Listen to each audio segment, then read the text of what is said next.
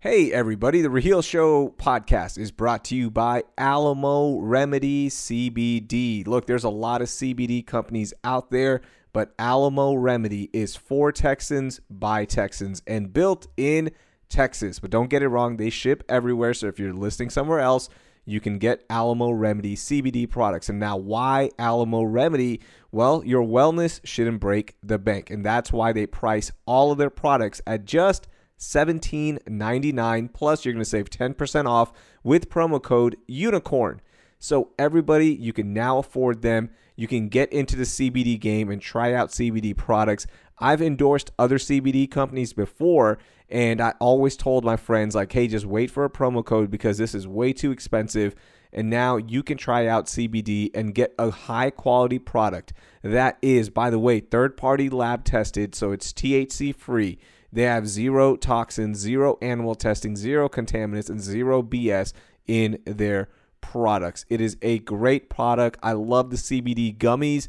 They also have a lotion that is cucumber melon scented. They've got capsules. So if you want the perfect dosage, you can take a capsule. And they have the tincture, which is one of the classic ways to do it. You put a drop underneath your tongue, let it sit there for 30 seconds, and you get the benefits of CBD. Look, I just get, I feel better. I get ready for my workout. I feel like I'm ready for my workout. So I love CBD products. I love the CBD gummies. Try them out. It's only $17.99 alamoremedy.com. Alamo, R E M E D Y.com. Use promo code UNICORN and get 10% off all products plus free shipping on orders over $49. AlamoRemedy.com for Texans by Texans.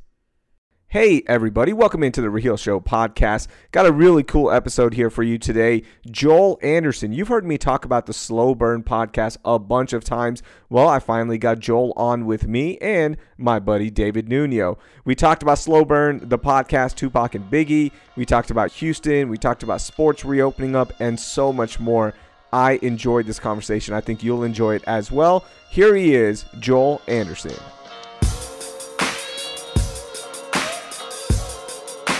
So I'm going to bring on the aforementioned Joel. What's going on, my man? Hey, Dave. Thanks for having me on, bro. Thank uh, you. So, like, the the you know, it's usually a team effort between me and Raheel, right? So he's frozen in outer space. Uh, he handles the technical stuff. I try to handle some of the other stuff, but uh, he'll, he'll join us here in a what minute. timing, by the way? I mean, what timing on it? Like as soon as you guys went live, like it was, you know, man. We, we were behind the channels having a great chit chat. I know, no right? The Wi-Fi, nothing. Right, right. I was like, all right. Well, I guess you know he can drop out. He can he can join our show. Uh, there we go. so, so I'm fascinated by your journey, man. So you you were for those who don't know, and I, I know a lot of people. You have a huge following on social media. Uh, Slate magazine. You're you're in Palo Alto, roughly close to there. Mm-hmm. How did your your how did you get there? Because I mean, you were in Houston. You went to TCU. Like, how, how did we get to Cali? Man, I mean, it's just crazy. I mean, well, long story short, oh girl, uh, got me to Cali. Uh, but um, I lived, I've lived all over, man, since I graduated from TCU. Uh, you know, I lived in Dallas and Oklahoma and Louisiana and uh, Florida, Atlanta, and you know, I, for you know, maybe about a decade ago, I started working in New York, and I was at BuzzFeed uh, for a while as a sports reporter, and then I became a national correspondent. and moved down to DC, met the woman who is now my wife, and she got a uh, journalism fellowship here at Stanford.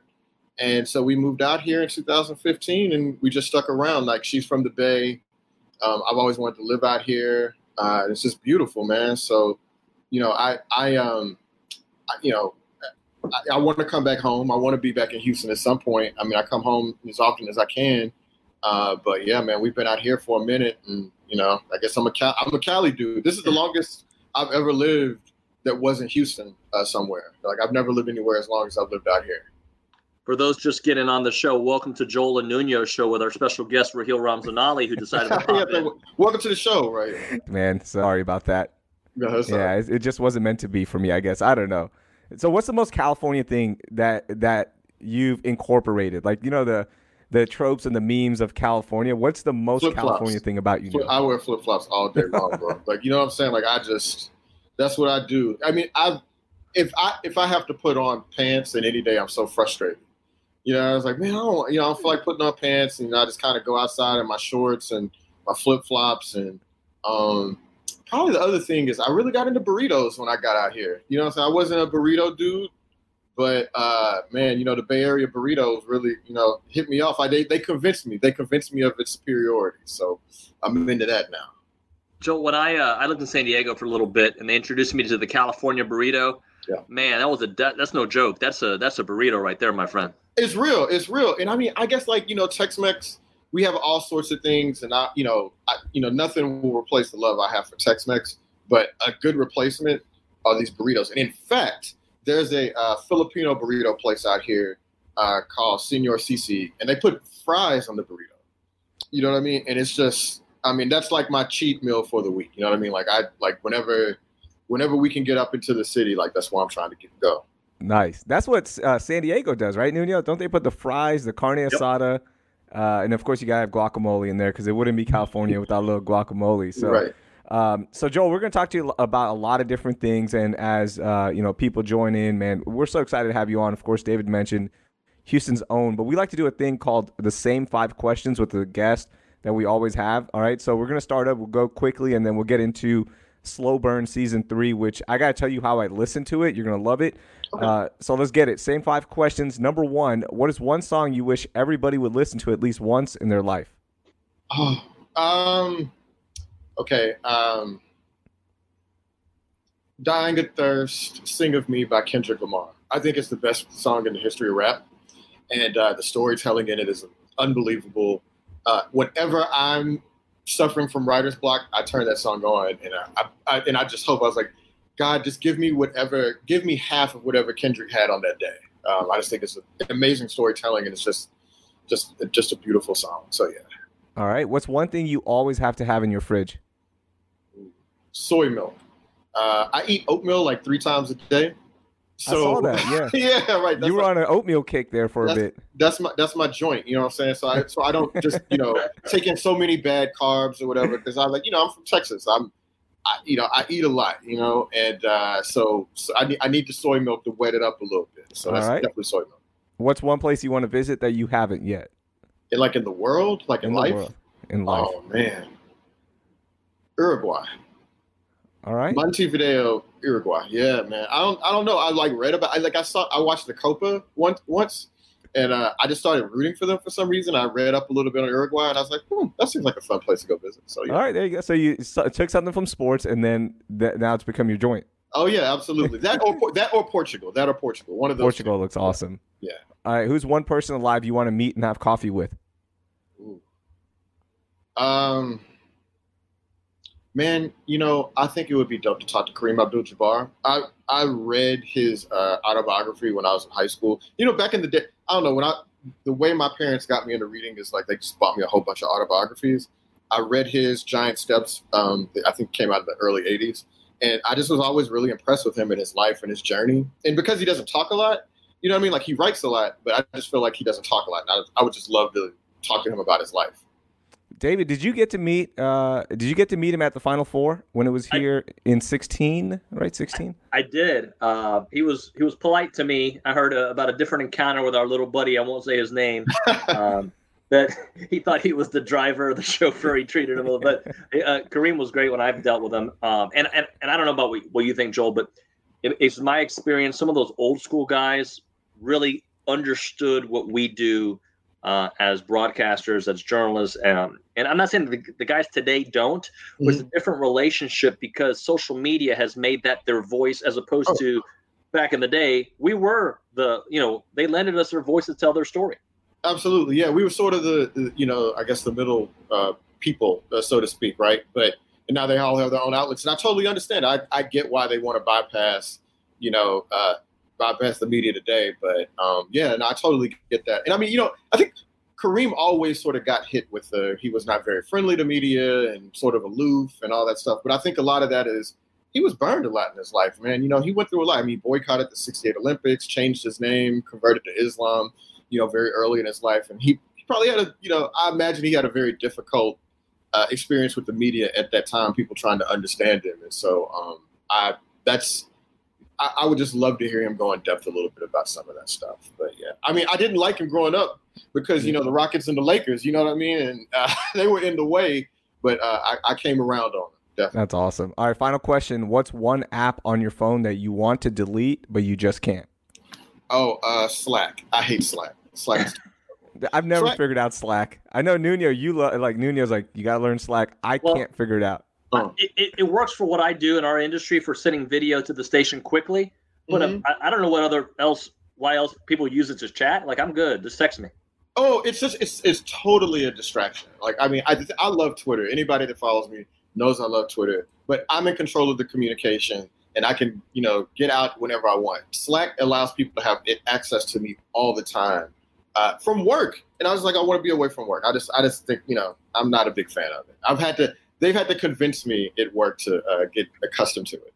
I love it. All right, so those are the same five questions with Joel Anderson. All right, Joel, let's talk about uh, the restart of sports. All right, because mm-hmm. uh, this is such an interesting topic in terms of one, we're dealing with a pandemic as a society, right? We're trying to figure this out and navigate it. Then you add the extra layer of sports into it and you know leagues trying to figure it out and then you've got multi-million dollar athletes you've got their families now coming down to the bubble potentially first of all where do you stand on sports restarting as of right now so i understand why um, all of these professional sports leagues and even colleges are trying to do this right because there's lots of money at stake here. Um, if they don't play, they're forfeiting, you know, hundreds of millions of dollars in revenue. There's an opportunity to uh, have a captive audience, basically.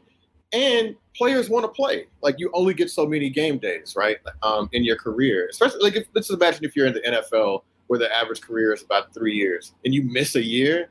That's crazy, right? Like I can totally understand why they want to do it, but I always just come back to the fact that you know we're in a a time and a place right now where numbers are skyrocketing all around the country. Um, in, you know, in terms of coronavirus infections, uh, particularly down there in Houston, right? And we haven't really seen a protocol or any system that indicates to me that we know how to stop the spread of this thing yet, but but for staying at home.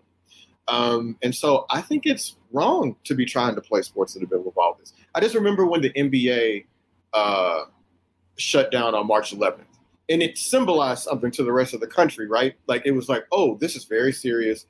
We need to shut down things, and it sort of, you know, uh, set the example for so many other institutions and agencies and everything else. And things haven't gotten any better since then, right? Like things are worse. And I think by trying to start up and starting up would send a really bad signal to a lot of other people um, that we're through this and that we deserve sports. And right now, we haven't shown that we're a functional society. We haven't shown that we deserve sports right now. I mean, I, I, I, I'm probably, I can totally imagine that people think that I'm being outrageous and that this is like an extreme opinion. Um, but I just think that it's wrong. I think, you know, for, for us to be trying to do this right now, I don't think we need sports that bad. I don't think people want to see sports. Do y'all want to? I mean, do people miss Titans versus the Jags that much? You know what I mean? Like, Well, it, this is where I struggle with it, Joel, because selfishly, of course, I want it back. It's uh, a it keeps me employed. B right. it's it's entertainment and drama for me, and the storylines and whatnot. And then I'm watching what they're doing in Europe. I, I, watch a lot of soccer, and they figured out a way to make it work.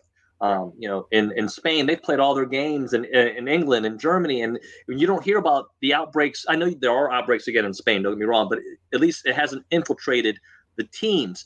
Uh, but then I think about you know short-minded like well, what does it mean for you know if we go to a game and then i bring it to my parents and what about my children and, and whatnot so i think there's so much information out there that i don't know what to believe and i'm going to read this this post from kathy uh, and i want to get your thoughts on it she goes if we can't have political conventions we shouldn't have sports I, I think they're kind of different but i understand where she's going with it yeah i mean i just having large gatherings of people at this time seems irresponsible and i you know we all part of the sports thing is that we talk about safety of the players, right? Which is very important. That's something that should be considered. All these teams have support staff, they have coaches that are at risk. I mean, Houston alone has the oldest Major League Baseball manager, Dusty Baker, who's 71, and the oldest NBA head coach, in Mike D'Antoni, is 69. Those those are dudes that if they get infected, we have no there's no certainty that they'll come through it. You know what I mean? So um, I just for the, the good and for the good of everyone and for the safety of everyone, I just think it'd be good if we could slow down. And I mean, yeah, the other countries they have had a functioning government, a functioning system where they've been able to mitigate a lot of the, the, the infection rates and all that other stuff. And so, yeah, of course, like they could get back to sports because they've done things that we haven't been willing to do here. You know, the other point you bring up is what does that signal to the rest of the country, right? And let's let's stay within sports itself. What does it signal to high schools? What does it signal to middle schools and whatnot? And uh, David, I know you're doing a few stories on this right now regarding what are we doing with summer uh, days, right? Like uh, guys training now, coaches are trying to figure this out. What happens when colleges now, you know, as we start the testing and ramping up, we figure out the numbers. What happens with that? So what what happens on the pro level is going to impact everything below it, and that's another angle that I don't think we're talking about enough as well. Yeah, I mean, you guys. I mean, University of Houston started up, had to stop. Um, you know, and I, I, I think about like I talked with some high school coaches for a story I'm working on right now, and they were just going through all the, you know, well, we're going to have this protocol where the kids go this way and they, you know, they they don't interact with each other and then they got to go straight home. And I'm like, when have teenagers ever done exactly what you told them to do? You know what I mean? Yeah. Like if the protocol is dependent on teenagers doing what they're told to do, we have no hope. Joe, when have grown adults done what they're told to do. Forget right. teenagers. right, right. Just I mean, dude, imagine telling James Harden, "Oh, dog, you gotta stay right here in this bubble, bro. You know, you can't go anywhere else." He's multimillionaire, used to doing whatever the hell he wants in life, but no, man, you got to stay here. We've got card games. You know what I mean? Like you can, you know, you can ride the teacups. Nah, I just it doesn't it doesn't make a lot of sense. it's a scary time, and, and I'll bring it back to youth sports because we struggle with the internal dialogue as parents. My kids are all in soccer we are going to soccer practice. It is outdoors. It's an hour and a half. They're not really touching each other. They're all staying on their. But then there's that justification in your head. If you're not willing to go to school, how are you willing to let them go to soccer? Right. There are different types of environments, but it's still, I think, about a big. Until we figure out how to slow down this virus, I mean, everything is in question, right? Yeah, absolutely. And I mean, I totally get like the importance of being outside, and like, there's obviously uh, another side to it, like socialization is important for humans and especially kids. Like I can like them being stuck in the house for months on end. Like that's I mean that that sounds terrible. Um, and I, that that does need to be something to be done, and maybe having practices where they don't touch each other or being outside, like all that stuff is valuable. But we just haven't figured it out. Like, and that's the thing that is just really sort of worrisome. We, we just haven't figured it out, and we haven't really committed to anything that would protect people um, on, on, on, you know, over a long amount of time. So I guess I, I don't know, man. I I wish I had the answers, but I, it seems to me that the best way is for us all to stay at home. You know, like bottom line, like that's the easiest way to stop all this, and we can get back to regular life or whatever regular life will look like on the other side of this. Well, Joe, obviously none of us here are uh, decision makers, but let, let's look into the crystal ball. Does baseball finish? Does basketball finish? Does the MLS finish? That's already lost two teams. I mean, does the NFL even start? I mean, at this rate, if everything stays how it is right now. Man, I mean, no way. I don't. I don't think so. I don't. I don't see how it. I don't even see how it's going to get started, but I definitely don't see how it'll end. Um, I mean, dude, just imagine. Like I was talking about this with somebody the other day. Like imagine you're going into Red Rivalry weekend, right? The Red River Rivalry, and UT loses its entire linebacking corps. You know, because everybody somebody got infected. You know, like is that the game you want to see? Is that the like? Is that you really want it that bad under those circumstances? It doesn't make a lot of sense. Or, or Sam Ehlinger, like you know, gets you know gets infected and misses, you know, has to miss the game. I mean, I guess football deals with that all the time with concussions or whatever, but this is totally different. Um, so I don't know, man. I, I, I don't. I just, I, you know, I, I, t- I understand why people want sports. I miss sports. I, you know, I don't like I don't love many things like I love fall Saturdays, you know. Um, but I'm willing to forego it if it means that we can I can see my parents again. You know yeah. I mean? That was and, and that was the whole thing when you know David we've been doing these shows for uh, the entire pandemic now and we had Peter Burns from ESPN on and we were bringing this up like why if we have to think about canceling Texas versus LSU a game that we've been looking forward to Ooh. the rematch and all that Ooh. then maybe we're not ready right? Like Ooh. you can't play that game in front of nobody or Ooh. ten thousand people. Yeah, dude. Right? Like they they canceled the Olympics. You know, I mean, they canceled the Olympics, man. The Olympics are a moneymaker above and beyond any of that stuff. And they were like, "Nah, that's a bad idea. We shouldn't do it." They walked away from all that money. So we here, we're here talking about hmm. Texas versus Baylor. You know what I mean? Are we really? Are we talking about Oklahoma State versus Kansas State? Seriously? Come on. Joel, it feels a little disingenuous than following up with this, like because we all kind of don't know what's going to happen. But what about the Rockets, man? Under this oh, kind of circumstance, oh. you know, like the, I don't know, man. Uh, uh, arrested James Harden, Russell Westbrook. Watch out. I know, man. I you know, I I was so curious to see how they were going to be able to figure it out. Um, you know, down the line because it seemed like they had kind of gotten to a rhythm later in the year, right? Um, I would love to see that. I didn't think, I still don't think they could beat like the Clippers or the Lakers. You know what I mean? But I still wanted to see them get a shot for it. Actually, you know, while we're talking about the Rockets, I'm still kind of upset that they gave up on Chris Paul early. Like I love Russell Westbrook, yeah. but I just think they panicked. I just, I just think I think that if they had kept that team together and added some pieces, I don't know how they would have added pieces with Chris Paul's uh, you know salary, but um, I would have I would have liked to have seen them run it back because I, I, thought they were really really close. I mean, man, people just don't understand. Like, it, it, people looked at the Rockets as a failure because they lost to the best team in the NBA, like one of the best teams we've ever seen in NBA history, and they were so close, and they provided a blueprint. The Rock, the Rockets don't get enough credit for showing the NBA that the Warriors were indeed mm. beatable. You know, no, but it, it was that that the year after how you know they they have it's an elimination game. There's no Kevin Durant for sure. He's hurt, and then Steph Curry goes off, and it's right. like the way that series yeah. ended. It left such a bad taste in everyone's mouth. And you know, Chris Paul, he Chris Paul had issues that year. Like there, there's no denying that, but you see how he looks now, and I'm so happy for him that he's provided this spark and leadership for a young Oklahoma City team. And I would love to see a Rockets Oklahoma City first round matchup, Ooh. which is possible. That would, that would hurt. But I, you know, and I'm not even sure that the Rockets. I mean, you know, as much as I want to see them, I still think that's the, the the thing about the Rockets is that they have to be making their shots, and if they're not, anybody can beat them. Anybody mm-hmm. in the playoffs, and like I was like, uh, I don't know, man. The Thunder, you know. I, I, real, I, so I was listening to Chris Paul went on a podcast with Darius Miles and Quentin Richardson. Yep. The other week, the Knuckleheads, and so he spends the whole podcast talking about all these teammates he loved playing with. He's like, oh man, Trevor Ariza was my boy, David West was my boy, Tyson Chandler. We had that. He never mentioned the word James Harden. So that probably is why, like, you know, I don't know what the internal conversations were like, but if if it's like that, then maybe no, it was yeah. legit. I, yeah. Those two didn't. Those two butted heads. Yeah. yeah. But I think that that can be good, right? Mm-hmm. Like the NBA is such a player-driven league, and when you're superstar, and nobody's denying that James is a top three, four talent, right? right. But I think Chris was exactly what James needed, and and and, James, and Chris sometimes he'll he runs his mouth a little bit too much, so people turn him off, right? Right, but right, right.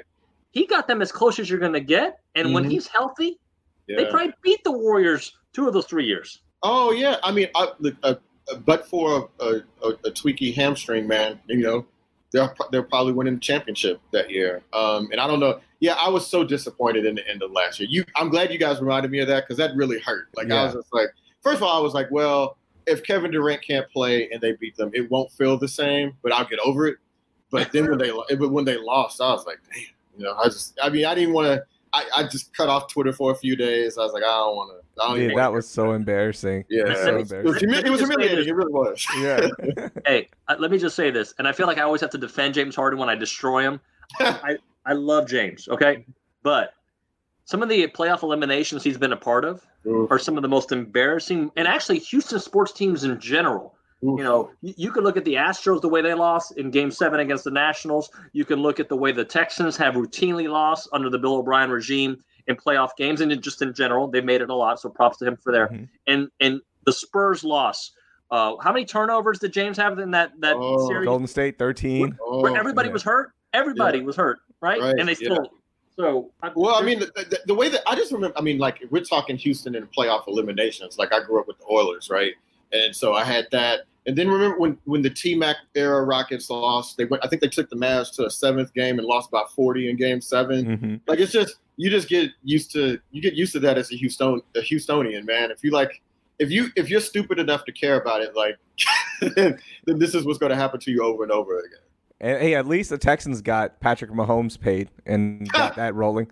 So that's nice. You know what? Houston sports teams boosting the economy. So that's I mean, nice. right, right, right. Hey, and a Texan at that, a native yeah. Texan. So you know, hey, hey, in my unscientific poll, according to Facebook moms that are watching, nobody wants sports to come back. So th- we have it official right now. there you go. We got we got to run this data down to the commissioners and let them know what's up. That's right. That's right. I'm sure nobody will watch it if it's on TV too, right? Man, uh, base, baseball with no fans is going to be that's going to be a hard watch. I, I was in Baltimore. Do you remember? So when, when uh, after the Freddie Gray death, I was in Baltimore for that game that they I think they played against the White Sox, and they played the game without any fans in the stands. I, I, I covered that, and it was just so weird and so eerie, and like to do that on a to make that the rule for the season. Mm-hmm. I just you don't you don't realize how much fans matter to an atmosphere until they're not there. Um, and I just I don't I don't think people are going to be excited about that. To be honest, I don't care how much you mic up the players. I just don't think it's going to be anything anybody wants to see. All right, uh, let's talk about Slow Burn season three. Uh, so Slow Burn, the Slow Burn podcast is an excellent production done by Slate and Slate Plus. You guys have bonus episodes as well. Season one was about Watergate. Season two was about Bill Clinton and Monica Lewinsky. And season three is where you jumped in and took over for uh, Slow Burn and guided everyone with the deaths of Tupac and B.I.G. Notorious B.I.G. and what led up to it the workings behind it, and me being see, I was in middle school when all of this is going down. You guys are a little bit older than me, so you might like what you remember about it is totally different than what I remember about it being a Pakistani kid in Sugarland throwing up a West Side, right? Like, right, right, right, right. So like to hear the inner workings of it and going deep, it was phenomenal. I highly recommend it. I've been telling everyone to listen to it. Um, how long did it take, first of all, to get all the research going for this podcast? Man, I mean, I had a really tight timeline. I, I, um, so last year I started at Slate on May 1st, and we had to have the first episode done by October, um, the late October. And so in that time, I read probably 30 books, read, you know, uh, a couple, you know, maybe a dozen documentaries and movies. Um, and of course, you know, LexisNexis, reading all the old, you know, contemporaneous accounts of that time. And yeah, man, it was just, it was a grind because I mean, I think I'm a I'm a little hurt because some of the other seasons, like they had a little bit more time, and you know, the, uh, creating it from scratch is you know one thing, and so you kind of build up to it, right? So the season one and season two, they had that. And season four, which is taken over by um, my homeboy, he's you know he was the editor on season three. That's a story he's been waiting to tell all his life. I didn't kind of ha- I didn't have that timeline, um, but I mean one thing that I learned and that I've always thought, and it's funny you mentioned you know growing up in Houston or whatever, same you know same deal for me. There wasn't as much information about this stuff. Like you would just hear the flashpoints, like somebody getting shot, or the Source Awards, maybe. Like maybe you might know mm-hmm. about that, right? um, the you know the, the, the fights at Source Awards and you know all the turmoil that happened there, and you get the feeling from afar that all of this was inevitable, that it had to happen, that it was building towards this point where both of these guys were going to die. And the more research you do, the more you talk to people that were around that time, you see that it did not have to happen that way. You know, just but for but for a handful of bad decisions and conversations that weren't had, um, you end up with this tragedy. But it was not inevitable, even though it seemed like it at the time. You know, when I think about that time, I was in college for both of those. Uh, I remember where I was when Pac died. I mm. remember mm. where I was when when Christopher Wallace died. Mm-hmm. I had to mm-hmm. say the first name. um, yeah, I, I, and it just it really changed. I think the way we look at beef, the way we look at music, the way we look at all that. Uh, and I think sometimes it's it's not enough mention about how influential those guys were be, beyond the music. I mean, if you mm-hmm. listen to Pac interviews, that guy was, I mean, he was poetic when he spoke about anything. Yeah. Yeah. Oh, man. I mean, I was not a huge Pac fan growing up. Uh, just like his, I mean, I listened to, you know, his music, right? But I was not like a fan, you know, and uh, having access to all of his interviews and hearing him talk, like that dude was brilliant. Like, I mean, he's, he, he was so intelligent. Like, I mean, not like not for a rapper, not for a 24 year old, but for like anybody. Like, he just had, um, he was so well read, so thoughtful, um, so smart. It, I just, you, anytime I look at that stuff, I'm like, man, what kind of man would he have been today? Like, you know, with the opportunities and different platforms, whatever, like, what direction would he have gone in? Um, it, it, it's such a huge tragedy. But yeah, man, I, you know, I, I just, you know, I, I, I, I, w- I wish we could have had more time. I wish because there's there's people for the podcast that like I would have loved to have had on it. That if I'd had a little bit more time, we could have got mm-hmm. them in there. Tupac was married. Not a lot of people know that. Tupac was married when he was in prison uh, for his sexual uh, abuse case, and we I know his wife. Like if I texted his wife right now, she would respond, but she just refused. She refused to go on uh, on tape and talk with us. And so like I wish that people, you know, some of the listeners had been able to hear some of those stories, for instance, you know. You know, I think one of the, the best points that you brought up in the podcast and something you just talked about right now is like what would Tupac be today? What would B.I.G. be yeah. today? And you look at life after their deaths, right? Where uh, you brought this up on the podcast. Look at what P. Diddy has done. Look at what Jay Z has done. About to be, you know, like billionaires, right?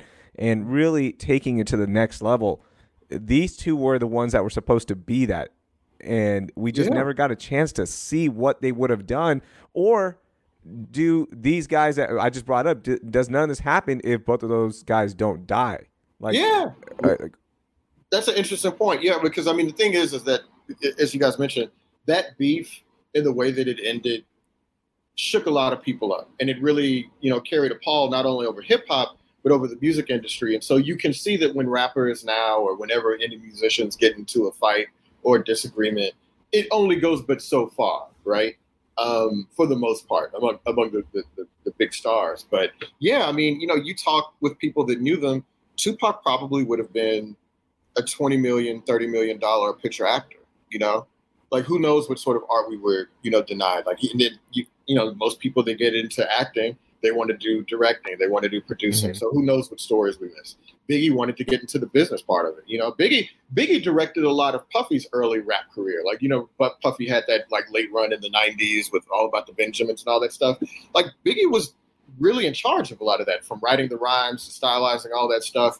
So who's to say that Biggie would not have been what Diddy is today um, as a result of all that? So yeah, man, we were really we were all denied a lot. Um, but I mean, that's what happens anytime somebody young, you know, somebody dies young, right? Like just there's just this gap in what they what we what we know about them and what they could have been. And um, you know, I, I always, I always tell everybody, you know, when I was done at the end of the process, I was just profoundly sad. You know, I was proud of the work that we had done, but I was profoundly sad that it had ended that way. It just seemed so unnecessary. Um, so yeah, yeah. Along the same lines, Joel, and completely different uh, narratives. I think when people die, some people think we prop them up more, but I think we remember more as opposed to propping them up more. We we remember those amazing moments. The same can be said about the way we lost Kobe this year. Uh, yeah, sure. One of the greatest ever to play. Uh, unfortunately, took a huge tragedy for us to remember. Like this guy really was the baddest guy on the planet for a little bit. Oh yeah, I mean, I, it definitely goes both ways, right? Sometimes uh, premature death like elevates people who ne- who weren't, you know, they weren't necessarily you know icons or anything like that but it can you know you can do a lot of mythology around somebody that dies young. But yeah definitely with those guys it was justified. And they um we'll, we'll never know. And yeah i mean kobe you know it, it's funny because when kobe passed i was never a huge kobe fan. You know as a basketball player like i was like dude chucks and he's like mean to his teammates and i thought he was a little bit overrated kind of un- inefficient you know but like just going back over the films and hearing him talk about the games. And actually, you know, what really was affecting to me was hearing other basketball players talk about the, you know, the influence he had over them and how they approached the game and how much they respected him and wanted to impress him, like their peer. You know what I mean? They're supposed to be playing against Kobe. They're like, I wanted Kobe to know that I was good too, so I could have his respect, and that's like a really powerful thing. So, yeah, man, I, you know, I I gained a new appreciation for Kobe through his premature death. I mean, obviously it was a tragedy, but I was like, oh, okay, I get it. I get it. I get why people hold him in such high regard now. It makes so much more sense. Yeah. So uh, I forgot to tell you this, but the way I listened to season three of Slow Burn, mm-hmm. um, I was driving, so I had to help my buddy move. So I drove to Atlanta. I helped him oh. move, right? Because I had some free time, so I was like, "Let's nice. do it." This is one of my like. This is my oldest friend, so you know he guilt tripped me into it. So I, I, did it, but I, I listened to the entire series on the drive, and man, that sadness that you talked about. Mm-hmm I was like, man, I felt that at, at the end of the entire series when you binge the episodes, which you need like you have to binge these. These are awesome. You. Uh, you feel that sadness, and you just you start wondering so much, man. It's so impactful. Yeah, thank you, thank you for saying that. And I, I mean, I, get, I don't know that I wanted to make everybody sad at Mhm. the end of it, but that's the way it ended up. And yeah, that that eighth episode, just kind of walking through how they, you know, how Biggie was killed and their impact on on on hip hop in the music industry, man. It just it really affected me because I when we finished the eighth episode, I was in Brooklyn. Like we had, you know, I live in California, so I had to go to Brooklyn to our studios there, and so I was staying in Bed Stuy. You know what I mean? Like I stayed at Airbnb, and so I'm like walking down these streets every day and just thinking about, man, you know, I'm walking where Biggie might have walked. You know what I mean? Or you know, I'm, I'm walking in his footsteps, and um, yeah, man, it just it was really really tough. Like I really I was really sad. It wasn't. It didn't feel. I, I didn't. It didn't feel celebratory when it was all over. Yeah. You know. Hey, uh, Joel, we're, we're kind of reminiscing of late 90s sports and hip hop and music and whatnot. Uh, were you a big Tribe head? Because you said you weren't a Oh. Tupac fan. Were you Oh, big? oh, Tribe is how I got into hip hop, bro. There we um, go. I remember I remember where I was when I heard Tribe for the first time. My cousin from Chicago came down, picked me up with his friend Kwame. I'm in the backseat of their car. We're driving out to Baybrook Mall. I think it was Baybrook Mall, or maybe it was. It, maybe it was. It, it, don't get. It, tell me if I'm wrong. Was there a mall called Almeda Mall? Uh, Yeah. yeah. Okay, back in the so day, may, yeah. maybe we, maybe we were going to Almeda Mall, and uh, and we were, and he puts in, uh, oh man, he puts in the uh, the low end theory, and I Oh. just I felt I fell in love. Like that was the first time I'd ever heard it. I'd never heard of hip hop like that, and that actually is what really really made me a hip hop head. Like I just I was such a I was such a jerk, man. You know, what I'm saying? I was like, oh, that's this is real hip hop right here. Like Mhm. all the stuff in Houston, you know, Right? you know, Screw and all that. Like I just I didn't become a fan of it until I was much older because I was such a snob. Because Tribe had made me a snob. Yeah. I, wa- I was a snob too. And Were you- you'll yeah. know where this is going. Absolutely. So Oh. like I grew up like I'm saying diehard Tribe fan. So in 2001, when I moved to San Diego, I heard Phife was going to be performing there. Mhm. So I applied for a credential, even though I wasn't in the media at the time. and his manager, DJ Rosterroot Dion, he he messaged me and he goes, "Dude, we don't do media credentials. You just want to come? I'll give you tickets." So I was like, "All right, cool." Nice. And then Phife and I became friends, and Roots and I became friends, and we did a we did a video podcast 15 years ago together before these were a thing. Phife and I, because we had the same love for sports. I, I somehow got invited to uh, San Diego street scene the very first time Tribe Called Quest performed again after the breakup in front of Oh. 70,000 fans, and I'm on stage with Tip, Ali, Phife, his uh, future wife. Like I and, and like I brought Phife to the studio for me and Raheel. Like it was an amazing. Like Are you kidding me? no, What Dude, is this this it was- yeah. and Yeah, we're still friends with Ross Root. Like we, you know, like he, he's incredible. Like what he did and what what happened in Nuno there. Like so the, this is how it happens, right? Like your big brother always introduces you to something new. So for me, my rap experience was Tupac. It was Biggie, and I loved all of that. And my first experience with Tribe was from the Wayans brothers. Um, they used for season two Yep. Electric Relaxation. Yeah. Yep. Yep. And I love that song, but I never got into Tribe until I met David. And that's when I started binging through all of their work. And now I'm like him. And I regret like the experiences that I had with Phife. I didn't appreciate them as much as you guys would. But now I Oh. like look back and I'm like, that is one of the great greats of all time that I got a chance to just kick kick it with. oh Joel, yeah, dude, that's awesome. man. This is crazy though. I don't know why I'm telling this on the podcast, but like I somehow got invited to his wedding in Trinidad, God, and I was are you serious? Yes.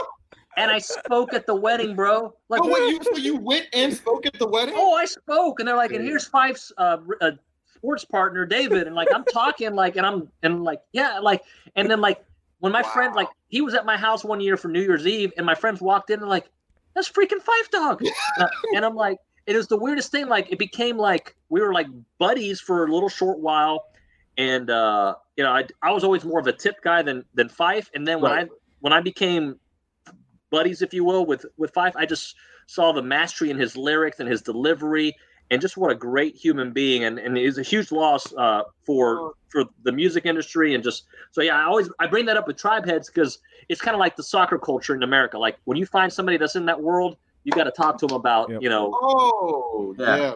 And yeah, oh, that's so dope. So did you watch the doc? Did y'all watch the documentary then? Mm-hmm. The, the, Yeah. what, I mean, that was another thing that just made me sad. I don't know about y'all, but I just felt, I just felt like you know that that friendship, like maybe if, if they'd had some sort of a mediator or somebody to come in and then, like bring them together, that so much of the the you know those last few years, man, they could have you know resolved a lot of that. Man. It just very sad. They influenced everybody, and, and Kanye. Everybody talks about what Tribe meant to them, and you know, all incorporating guys. jazz into into, into, into Yep. hip hop and all that stuff. And you know, they even had me like recently listening to um like listening to old jazz samples from their songs just so I could trace them. You know what I mean? And it just yeah, art, like Art Blakey and a song for Boo was one of the one of the samples they used for one of their songs. I was like, nah, I'm into that. You know what I mean? So Yeah. yeah, they, their, their influence is just so dope, man. Yeah, that that's a crazy. You should like do a. I don't know, man. If I had pictures, I'd, I'd be like right up there over my shoulder on your cabinet or something. Hey, hold on! I got one right out here. I'm gonna bring it Go to get you. it. Go get it. Do it. Go I want to see this, man. This is incredible. Have you watched Hip Hop Evolution on Netflix yet? man. I know there's I- so many things to I- watch. I- it's like uh, thank you for mentioning that because I need to put it on my to do list because that's something that I think I saw one of the episodes Mhm. um, about death row, um, but I haven't seen it because I, I for research, right? Yeah, But I haven't seen it all, but I know that it's dope. Everybody has said it is great, but yeah, yeah. The narrator and host Shad is phenomenal, man. He is so good at what he does, and um, and the reason I bring it up and uh, with Tribe Called Quest, you you find out like how they came to be Mhm. and why it was so important that their style had a chance to peak Yeah. during all of this and why it was so important and who they influenced and how they were influenced as well. That episode is my favorite episode of Hip Hop Evolution. It's Oh, I gotta so go good, find man. I gotta go Oh, find man. it now, man. It's on Netflix. It's on Netflix, yeah. Okay, okay. I, I, Yeah. I mean, we got nothing but time, so I'm definitely. I gonna- know. I'm We gonna got- hit it up. I mean, I think it's three seasons. I uh, and they keep teasing the next season where he'll, you know, uh, he did he did an episode on Houston, and Oh, who did, he, so- who did he interview in Houston?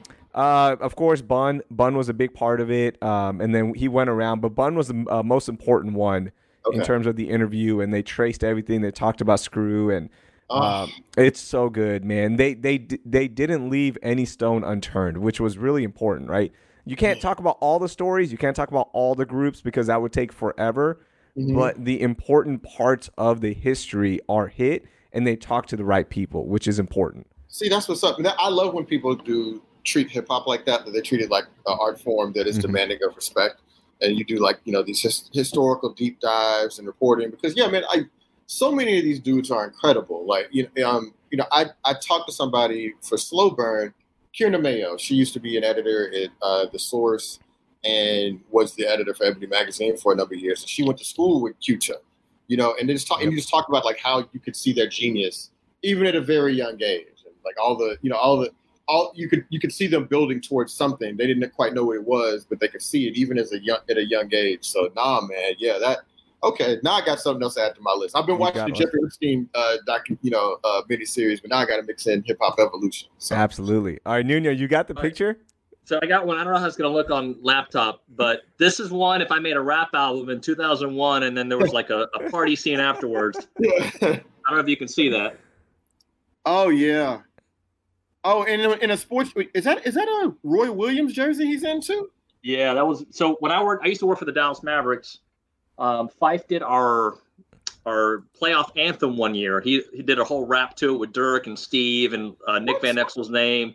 Yeah, so he would come down, go to the games with me, and that was one of the the nights. That's crazy. That's Yeah. what, I didn't know you, you were. So what years were you in Dallas? Because I covered the well, not. I was a sports writer and covered a few Mavs games. I didn't realize you were at Dallas then. Yeah, I, I worked for the Mavs in uh, from 01 to 02, and then I came back midway through 02 through 04. So I was there for three three of those years. So the early years from reunion to the first couple years at American Airlines. I, I I wrote a story back in the day for when they shut down reunion and moved over to uh you know whatever American Airlines whatever the hell it is. But yeah yeah yeah that was that was. I mean, you know, I'm a, I'm a Houstonian, so I'm you know not supposed to like Dallas, but Dallas is cool. It's fine. It's all right. You know, That's all right. It's in all my right. twenties, I loved Dallas's like when I used to drink and party and all that stuff. Dallas was a heck of a a, a, a town to go out and like a cosmopolitan feel. I'm a Houston guy with the way the people are though. I'm, I'm all about Houston people. Oh yeah, Houston people are dope, but yeah, Dallas is. I will give Dallas this. Dallas is prettier than Houston. Like this is a, just is the way that it looks and like the areas it has and all that stuff. Like I can get it. Like I'm like okay, the West End is prettier than whatever most of whatever we have in Houston. Whatever. But yeah, like I work at Channel 13. I'm gonna keep my gig, and I'm gonna say Houston is the most pretty city, uh, the so prettiest pretty. city I've ever oh, seen. Man, I, I, can't. I'm not going to let y'all. You know, y'all can lie to yourselves. You know yeah, it's so pretty. That's you've fine. never seen. You've never seen Terry Hershey Park uh, with the sunset. It's so beautiful. I, got I didn't even heard Terry Hershey. I never been out there. Oh man. Hey, speaking of Houston, uh, let's talk about Houston real quickly before we let you go. Your favorite restaurant in Houston, if you can think of one right now. Well, I mean, this is going to seem so lame, but um, whenever I go home, me and my family we do Pappasito's, bro. Like I just I grew up on Pappasito's, you know, and whenever I come home, I eat there at least once or twice every time. Um, yeah, I just you know when I explain to people when I was growing up, it's it's not like I, we went to a whole bunch of different restaurants growing up, and so you had a few mainstays. Yep.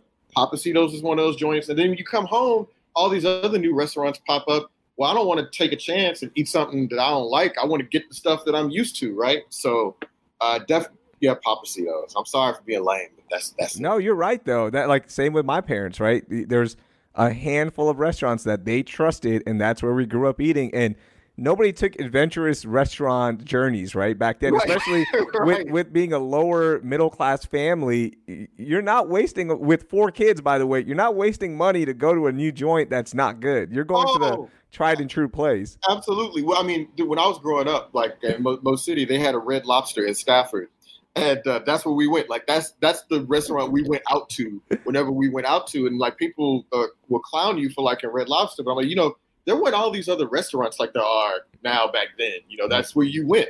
And uh, that's how I got our. That's you know that's where we would get our, go out and get our, our you know our fast food and our little you know I'm sorry our, our seafood. So seafood. Yeah, man. Yeah, yeah, yeah.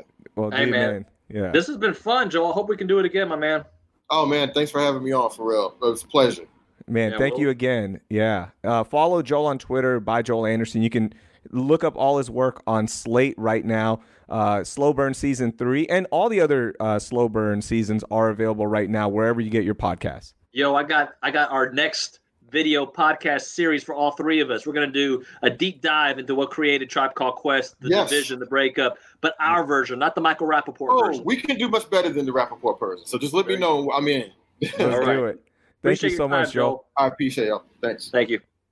That was fun, Real Great guest there, man. I, am happy we did that. First off, man, we just we are all on the same energy level, same interest. Uh, his his info, his breakdowns. I I, I loved yeah. it. So thank you. I told you, dude, Joel is one of us. He's a he's a Houston kid. He's uh, you know, he he gets what we're interested in, and we're interested in what he's interested in. And when I heard uh, when I heard Slow Burn season three, that podcast, I couldn't believe how great it was, man. Like, cause that's a such a a deep topic to get into and not leave you know parts unturned all that they they tackled everything and they explained it so well. So as soon as i heard that i was like we need to talk to him on the podcast and uh, you'll love the podcast so make sure you check it out. Okay hey, yeah go ahead. But no no you go you go. I was gonna say we only have a couple more minutes here so let's talk about what you're working on. And i'm sorry i missed your rant in the the beginning of it. My i didn't rant. you I didn't just, do the rant I, went into autopilot let me get my guest on real quick because i got nothing let's to talk about uh, to me, a rant needs to have like some back and forth. Bro, couple things. I don't want to get any more text messages for people running for office and my opinion on this race and like I didn't I have opted out of every governor, uh, senator, county official. Why are you texting me? I didn't sign up for your your text messages. Hey, I want to get your thoughts on the upcoming run. No, you don't want my opinion because I don't have an opinion. In fact, if you text me, I'm voting against you, even if I liked you before. Yeah, Fact. it's I, I, guess it's public data, right? Is that how they get your text message information? Do they buy it from server? Because I'm so confused. Because I've been getting so many of those, and um, let frankly, look, I'm a little bit more bored than you are, so I engage with the people. I'm like, how'd you get this information? Wh- who are, where are you texting from right now? And I'll start asking questions, and they never respond. So that makes me angry what also makes me angry is angry people on the internet. Okay, expand. If your name is anything but your name, you're probably going to say something mean. That's just the way I roll. If your name is uh, I like sportstexan.com on Twitter, you're probably going to say something that's going to upset me because that, that's just a fact. If I tweet out about the Houston's World Cup soccer bid and your response is calling it kickball and I hate soccer, there are many movies that I am not interested in. I don't have to tweet my hate for every movie I'm not interested in. There's politicians I don't like. I don't feel the need with a, an anonymous name on the internet to go after every topic that I mm-hmm. don't like. Why be rude? Now, there are time and a, uh, uh, a place for opinions. You don't want the World Cup in our city? State your reasons. Fine. But just to attack people like I'm not a tennis guy. Our good friend Ken Hoffman loves it. I appreciate the sport. I appreciate the fans. It's just not for me. Doesn't mean I won't report on it. Doesn't mean that I won't go to a match. It's just not my favorite thing to do, but I don't have to destroy it. Yeah, you don't go out of your way when you see something on Twitter or Facebook or Instagram or whatever. You don't post something hateful about it just because you don't like it. It's so weird why we do that. And my theory is because life is so good for some people that they have this freedom and this energy to go ahead and hate on everything because they can. That's yep. why this happens. Like literally, um, you know what? Sometimes I, I I don't have that energy. I don't. You know what? I don't want to do. I don't want to hate on stuff because I frankly don't have the energy nor the time sometimes, right? And that's why I just if I see something I don't like, guess what I do? I just keep moving. You know what? You know what the world doesn't care about is things I don't like. Man, I am reading a lot of people hate sports uh, on the Facebook feed. like I mean, like I don't know how this show does so well with so much hate towards sport. Like, oh, we don't need it uh, if you can protest, you can play. Sport. Like, look, look, I'm just asking questions. Like this, yeah. not everything has to be politicized. Not everything is about a mass. Look, if we can do things safe, let's do them. If you can't, don't do them. Real simple mm-hmm. to me. It's as simple as that. Real simple. I love it. That's it. I mean, it's that simple, honestly. Uh, what stories are you working on? So I went and shot today a story of um, a lady who got colon cancer, and uh, she literally was she was an athletic person, but not her life wasn't dedicated to fitness. Gets colon cancer. She has surgery, and then within 30 days of surgery, she's running five miles a day.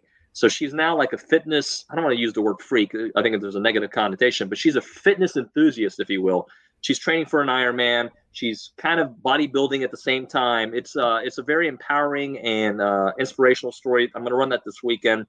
Uh, obviously, I am all into what's going on with the sports that are going on right now over there in Europe. Really into what's happening in in the soccer world there, uh, and uh, you know, following what the Astros are doing. They they had their virtual practice. I think it was starting today at 1:30. Um, I have uh, the Rockets hitting Orlando today, leaving today. So you know, we're we're we're on top of everything that's happening. Wondering if any kind of Texas training camp is really going to happen in two or three weeks. Yeah, I can't believe that. That training camp is supposed to start on the 31st, right? I believe that's the date, the first date for it. A lot of stuff eh, stuff starting up on the 31st. And we're not sure like how that's going to look if they're even going to have it. And by the way, like every time every day, every hour, every minute there's a new story about, you know, this team tested this many players and this many tested positive or this many tested negative. It's going to change so much every single minute, man. It's um it's kind of hard to see a world where we have all sports back, but we'll see, man. It's gonna be it's gonna be wild here. Uh, as you mentioned, the Rockets do uh, they do head to Orlando, so as soon as they get there, they're gonna get their tests They're gonna be in quarantine as well, so we're not even sure. Like you know, then we'll find out some of the numbers. We'll see how many people test positive or negative and all that good stuff when it comes to the testing. But we will be. We're trying to work on a story from the bubble as well. So we'll keep you posted for those of you that are watching. Yeah, man. Hey, uh, look, I understand that it's not essential, um, but if, if you can come up with a way, a bubble to make it work, I say make it work. Uh, if you can make a bubble work for kids going to school, make it work. Now, I don't think that's a realistic world because I want my kids in my house and I want to have control of them. Um, but if you can make something work, let's do it. I think it's like I, I go to my kids' soccer practice and it's so therapeutic for me. You forget about being outdoors, seeing sports, the social aspect, even if it's done. Now, it is getting, it's feeling unsafe here in Houston. Believe what you want. You want to say that people are blaming everything on Corona and that, you know, hey, that's a hangnail. That's not Corona, whatever. But, but I tend to be on the more cautious side. um, especially with older parents. And I, and I think at the end of the day, it's not necessarily about people with amazing um, microbiome and, and the ability to fight off diseases. It's about everybody. Like who we come into contact affects others. That's it right there. And that's why it's so important, man, that, you know, we be careful with uh, what we do every day. And then as a society, what are we doing? Because it's impacting everyone. And that's it right there. Do you think whenever we go back to the newer normal, whatever that may be, you know, do you think it's six months away we're healed? Do you think it's a year away? Is it a couple years away? I mean, when are we going to be able to go back and if we want to hug people, which I don't want to, um, handshake people. Like I love now that I don't have to handshake people. Like I'm, I'm like, you know, I do the elbows. Yeah, like your elbow guy. I see. I miss, I miss handshakes and you know, bring it in for a hug. I miss that. People touch their nose. Everybody does this. Yeah. They, and, and then they use the restroom, and maybe they wash their hands, maybe they don't. You know, they touch a door that 18 other people like. But they're as clean as possible now. Now, right now, everyone is as clean as possible, right? Like everyone's heightened security of uh, being aware of their germs and what they're spreading, right now is the perfect time for you to embrace a hug.